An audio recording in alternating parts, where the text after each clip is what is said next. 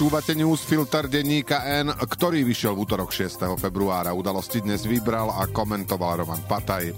Ja som Braňo Bezák. Dnes sa dozviete, že ako Fico vládne, tak si zvýšil plat.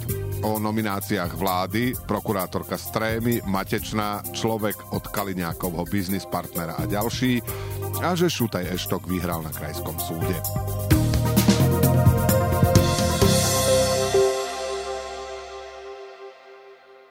Premiér a ministri si na rokovaní vlády v útorok výrazne zvýšili plat. Hoci sa tým dorovnajú kolegom z Česka či Maďarska, ide o ďalšiu indíciu, že Robert Fico si je sám sebou natoľko istý, že sa odváži robiť aj kroky, ktoré sa nemusia páčiť jeho voličom. Príklady? Krátko po nástupe k moci si za veľmi neštandardných okolností kúpil podozrivo lacno byt od stranického kolegu Dušana Muňka. Smer-Hlas a es en es zároveň proti názoru približne dvoch tretín svojich voličov znižujú tresty za korupciu. No a teraz si zvyšujú platy spôsobom, o akom sa ich voličom nemôže ani snívať. Vo všeobecnosti je správne, aby predseda vlády a jeho ministri dobre zarábali. Cieľom je, aby pre štát robili kvalitní ľudia. V tomto má predseda Smeru jednoznačnú pravdu a spoločnosti treba vysvetľovať, že volanie po znižovaní platov ústavných činiteľov vo všeobecnosti je škodlivý populizmus, ktorý do politiky dostane viac kufov a menej ódorov. Lenže Ficovo počínanie má ale. Poprvé, popretie samého seba. Po druhé, spôsob, akým zvýšeniu platov členov vlády o približne päťtisíc eur mesačne prišlo. Písal sa dvadsiateho deviateho novembra dvetisícsedemnásť a vtedy trojnásobný premiér Robert Fico sa z Abidžanu v pobreží Slonoviny emotívne vyhrážal, že povalí vlastnú koalíciu. Dôvodom boli platy ústavných činiteľov, ktoré boli zmrazené od roku dvetisícjedenásť a odvtedy sa ich nikto neodvážil rozmraziť. V ten novembrový deň aj časť koaličných poslancov vrátane niektorých zo Smeru odmietla hlasovať za pokračovanie tejto praxe. Fico z ich z Afriky káral. Je to pre mňa taká principiálna otázka, že pokiaľ by sa mala situácia vyhrotiť, tak som pripravený aj spojiť hlasovanie o dôvere vláde Slovenskej republiky s týmto zákonom. Alebo nevidím absolútne žiadny dôvod, aby išli platy ústavných činiteľov prudko hore. Bolo by to absolútne neférové k ľuďom, ktorí zarábajú štyristo, päťsto alebo šesťsto eur. Na poslanecké platy sú naviazané aj platy iných ústavných činiteľov vrátane členov vlády. Keď teda v roku dvetisícsedemnásť Fico vyčítal poslancom, že rozmrazili platy sebe, rozmrazili by ho aj jemu. Strich, píše sa február dvetisícdvadsaťštyri. A predseda Smeru v televízii obhajuje zámer zvýšiť príjmy členov vlády takto. Som pripravený riešiť nepriateľný stav, keď žiadam od členov vlády vysoké výkony, vážne rozhodnutia a časté návštevy regiónov a na druhej strane mám rešpektovať stav, keď poslanec má podstatne vyššie odmeňovanie ako predseda vlády. V skratke, čo bolo v novembri dvetisícsedemnásť dôvodom na hrozby pádom vlády, sa vo februári dvadsaťštyri stalo nevyhnutným opatrením na odstránenie nepriateľného stavu. Samozrejme s tým rozdielom, že sa to týka iba vlády. Fico síce môže tvrdiť, že odvtedy sa situácia zmenila, ale v takom prípade iba v neprospech hospodárenia štátu. Vláda si odhlasovala spomínaných päťtisíc navyše napriek tomu, že je stále účinný ústavný zákon o rozpočtovej zodpovednosti, ktorý platy ústavných činiteľov zmrazí, ak štátny dlh presiahne päťdesiat a viac percent há dé pé. Fico na jeho zmenu nemá dosť poslancov, ale ani sa ich nepokúsil nájsť. Lenže vláda nestrácala čas a zvýšenie vyriešila prudkým nárastom tzv. Paušálnych výdavkov, ktoré pokrývajú náklady na výkon funkcie a nepodliehajú zdaneniu. Ako píše Denisa Funtíková, úrad vlády zatiaľ neodpovedal, v akej výške ministri dostávajú náhrady doteraz.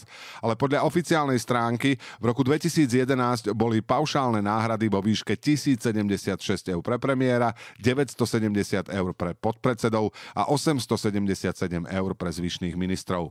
Po novom sa zdvihnú na štyri a pol násobok priemernej mzdy pre premiéra, čiže päťtisícosemstošesťdesiatosem eur pre Roberta Fica, tri a pol násobok pre podpredsedov vlády, čiže štyritisícpäťstošesťdesiatštyri eur pre Kaliňáka, Sakovú, Tarabu a Kmeca a tri a jeden násobok pre ministrov, čiže štyritisícštyridsaťdva eur pre zvyšných členov. Dohromady so základným platom a funkčným príplatkom bude premiérsky plat viac než jedenásť tisíc eur. Podpredsedovia vlády mesačne dostanú takmer desať tisíc eur a zvyšní členovia takmer deväť tisíc eur. Opäť treba zdôrazniť, že zvyšovanie platov členov vlády je v zásade v poriadku. Jeho výška je na diskusiu, ale spôsob, akým sa k nemu odhodlali, je typický pre Ficovo vládnutie. Keď sa mu to hodí, pretláča zákony rovno v parlamente hrubou silou cez skrátené legislatívne konanie, hoci na nie je dôvod. A keď sa mu to hodí, neskúša zmeniť zákon, ale plat si jednoducho zvýši administratívnym opatrením proti duchu zákona, ktorý ho upravuje. Rokovania štvrtej vlády Roberta Fica sa stávajú bezpečnostnou hrozbou pre túto krajinu. Konkrétne na utorkovom kabinet uskutočnil množstvo personálnych rozhodnutí, v ktorých ťažko hľadať niečo povzbudivé. Najznámejším menom je nová štátna tajomníčka na ministerstve životného prostredia. Stane sa ňou Gabriela Matečná zo es en es. Na jej vymenovaní nie je v poriadku vôbec nič. Poprvé viedla ministerstvo pôdohospodárstva v čase najväčších korupčných káuz s poľnohospodárskymi dotáciami. Funkciu teda dostane niekto, kto už bez pochyby preukázal neschopnosť zabrániť rozkrádaniu štátu. Po druhé, Matečná dostala trafiku. Bude už treťou štátnou tajomníčkou na životnom prostredí a o zbytočnosti jej pozície svedčí pracovná náplň. Citujeme: bilaterálna spolupráca a agenda zahraničných vzťahov. Na to takýto rezort naozaj nepotrebuje samostatnú štátnu tajomníčku a Matečná bude navyše riadiť bilaterálnu spoluprácu s krajinami, ktoré idú v ochrane životného prostredia opačným smerom ako Slovensko pod es en es. Štátnym tajomníkom na ministerstve obrany sa stal bývalý konáteľ zbrojárskej firmy em es em Export Martin Vojtašovič. Tá patrí najväčšiemu českému obchodníkovi so zbraniami Martinovi Strnadovi, ktorému sa na Slovensku veľmi darilo počas predchádzajúcich vlád Smeru. V areáli jeho firiem sídli aj firma ministra obrany Roberta Kaliňáka, ktorý u neho čulo nakupoval, keď bol ministrom vnútra. Minimálne na prvý pohľad to vyzerá tak, že si zbrojovka dosadila na ministerstvo obrany svojho človeka. Predsedom štatistického úradu sa stane poslanec Smeru Marian Nemky. Poslanec bez dostatočnej odbornosti a jednoznačne politická nominácia tak nahradí Petra Peťka, ktorého prezidentka vymenovala len v roku dvetisícdvadsaťdva na päťročné funkčné obdobie. Nielenže má lepší životopis ako Nemky, ale nie je známa žiadna výhrada k jeho pôsobeniu. Lenže koalícia si nedávno prijatým kompetenčným zákonom, prezidentka ho napadla na ústavnom súde, vydupala právomoc bezdôvodne ho odvolať a vymenovať sebe pohodlného človeka. Tak tam rovno upratali svojho poslanca. Pre štát je pritom veľmi dôležité, aby jeho štatistiky strážil niekto, pri kom je čo najmenšie riziko, že ich bude ohýbať v prospech vládnej moci. Nemky tak nepôsobí ani omylom. Na základe rovnakého a potenciálne protiústavného zákona vláda odvolala aj predsedníčku Úradu pre dohľad nad zdravotnou starostlivosťou Renatu Bláhovu. Naznačuje, že dôvodom môže byť stosedemdesiat miliónov nerozdeleného zisku v dôvere, ktoré si chce Penta vybrať. Bláhovú nahradí Michal Palkovič, ktorý viedol ministerstvo zdravotníctva vo vláde Eduarda Hegera aj Ľudovíta Ódora. Vďaka tomu pôsobí jeho vymenovanie ako najmenej rizikové zo všetkých, ale Palkovičova ochota nahradiť ju je pozoruhodná, pretože kým bol vo funkcii, nepôsobilo to tak, že ju považoval za nevhodnú na toto miesto. Novou štátnou tajomníčkou ministerstva spravodlivosti sa stala Katarína Rosková, o ktorej Marian Kočner v Threeme napísal Norbertovi Bederovi, že ju má na sto percent podchytenú na generálnej prokuratúre, kde sa naozaj podivne angažovala v kauze Technopol, v ktorej Kočnera stíhajú pre podvod.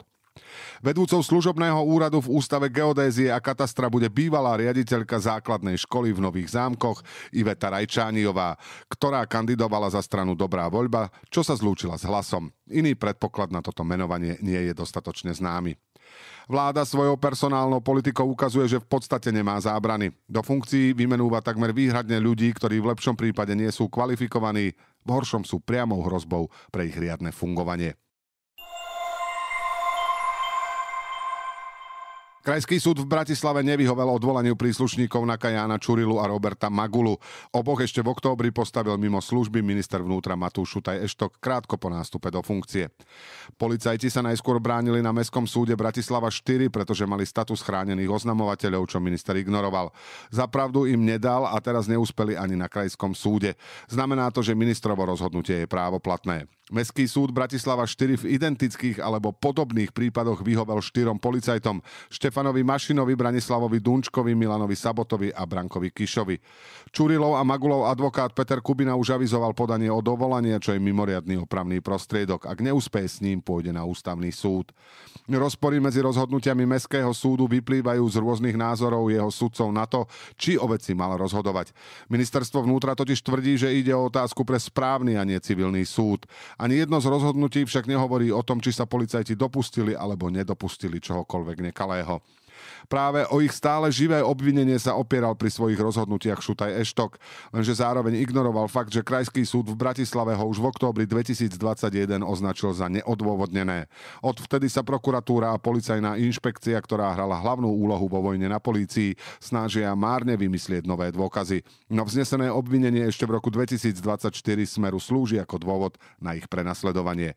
Najnovší Šutajov Eštokov právny úspech tak nie je víťazstvom spravodlivosti, ale jej ohnutím. A teraz ešte správy jednou vetou. pé es a es a es podali nový návrh na zvolanie mimoriadnej schôdze k odvolaniu ministerky kultúry Martiny Šimkovičovej s tridsiatimi šiestimi podpismi poslancov. pé es po pochybení pri prvom podaní, keď nemalo dostatok podpisov, tvrdí, že išlo o administratívnu chybu. Richard Glück, ktorý udieral Igora Matoviča do tváre v jeho aute, keď narušil protest Ficovej strany, sa stane poslancom. Nastúpi ako náhradník za Martina Nemkyho, ktorého vláda vymenovala za predsedu štatistického úradu. Hľadaný podnikateľ s väzbami na es í es Peter Koščie v Kanade sudca Michal Truban vybavuje odpoveď na otázky kanadskej strany v rámci extradičného konania.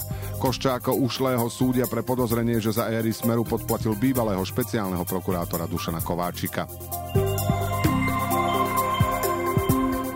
Svedok v kauze Mýtnik Andrej Holák využil svoje právo a odmietol vypovedať. Bývalý vysokopostavený manažer Úradu pre verejné obstarávanie mal súdu objasniť, prečo v kauze nedošlo k verejnému obstarávaniu a uplatnila sa výnimka. Minister spravodlivosti Boris Susko je pripravený podať medzištátnu sťažnosť v prípade smrti Jozefa Chovanca, ktorý zomrel pred šiestimi rokmi po zásahu belgickej polície na letisku Charleroi.